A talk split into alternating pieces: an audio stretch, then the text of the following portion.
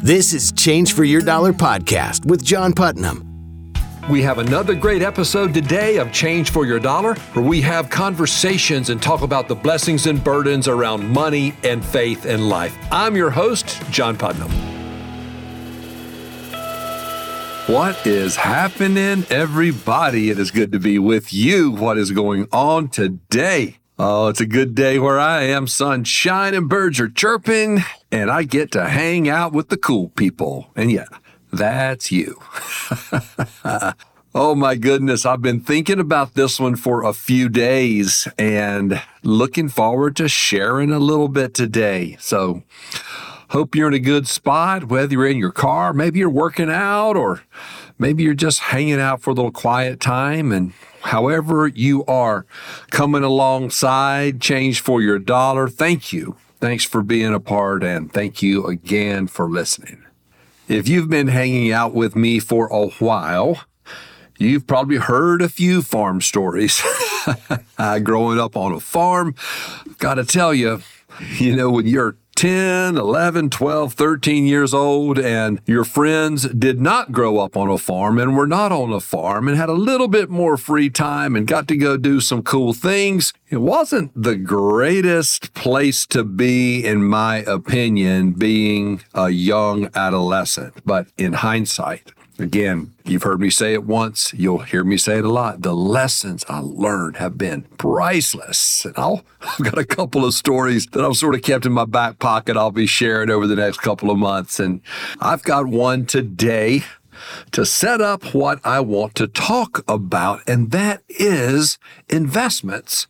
It's something we really don't talk a lot around faith and finances and purpose, but there are some environments that present themselves from time to time that we need to pay attention to. And that's what I want to talk about today. So, how's that for a little bit of a teaser going into our topic today?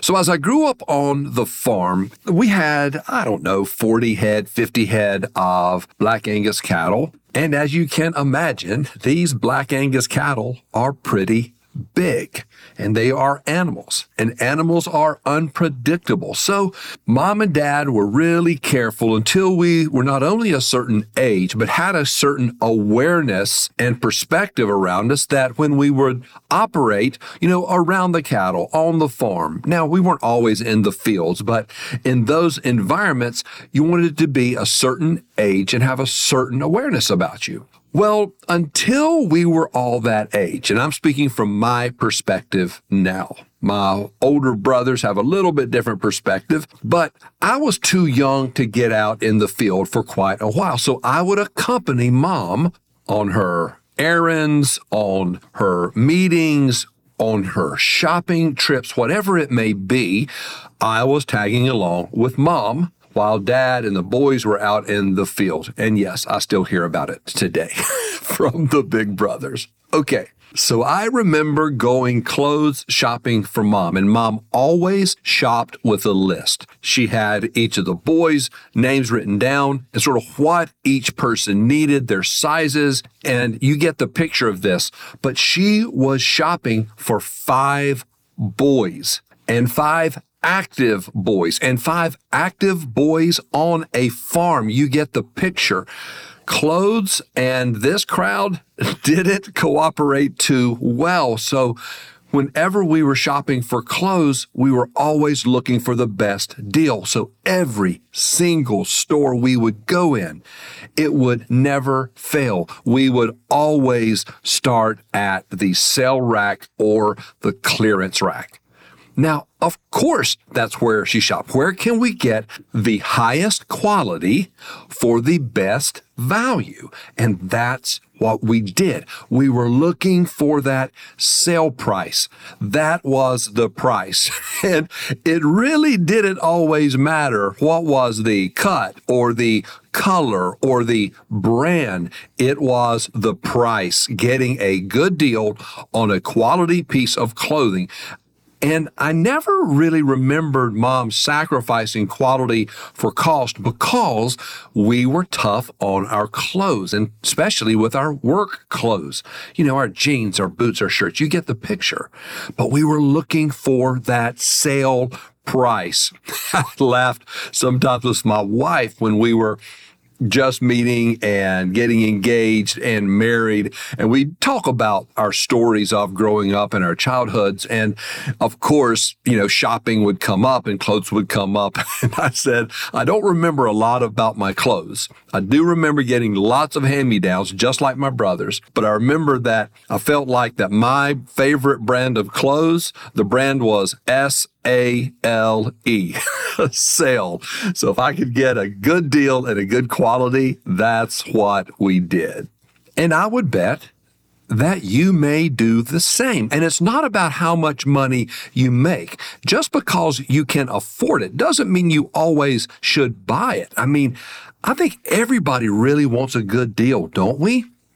Well, I believe that to be true, but that underpins my topic today because it's interesting as a rule of thumb that general consumers, general investors who may do it yourself or who may not pay much attention to the stock markets and what's happening there, it's interesting that so often we don't look to buy investments when they are on sale. See, when the stocks are up and everybody's making money and it's excited, that's when people tend to get interested in investments, especially the stock market, the securities market. You may hear it referred to as the S&P 500, the Standard & Poor's 500, which is in generally a nice overall perspective of the stock market as a whole. When the stock market is up, People are very excited and interested. But when the stock market goes down in value and fear begins to creep in, it's interesting how people don't want to buy it when it's on sale. When the price has dropped from where it is today down 5%, 10%, 15%, sometimes even lower. And of course, those reductions can wreak havoc on investment portfolios and the economy as a whole. But if you were in a position to make an investment when the stock market has reduced in value, you're back to that sale rack of clothes. You're able to get, with proper research, something of great quality for a lesser value. Now, you all know that I'm no longer a financial advisor and past results are no guarantee of future results. You know all of that. So let me encourage you to do your research well when you're thinking about investments and also pay attention to a few basic guidelines that I want to share with you today. First, Consider your asset allocation. This is how you spread out some of your risk in your investments by investing in different types of investments like stocks and bonds and cash equivalents. The idea here is that rarely do all of these increase and decrease in value at the same time. They have what's called non correlating tendencies. So if one goes up, they don't all go up. And if one goes down, they don't all go down. So it gives you some protection historically looking at the markets. Second, consider diversification. This is the same idea as asset allocation, but here you're making other considerations, such as geographic investments, uh, domestic investments in the United States, international investments, which would be outside of the United States, or global investments, which would be over the entire planet and would include the United States. Also, you can think about other diversification like investing in small companies or mid-sized companies or large companies or different kinds of bonds like government bonds or corporate bonds. So you can get into different areas of diversification. And again, if the domestic U.S. stock investment is going up, It doesn't mean that the rest of the geographic investments go up.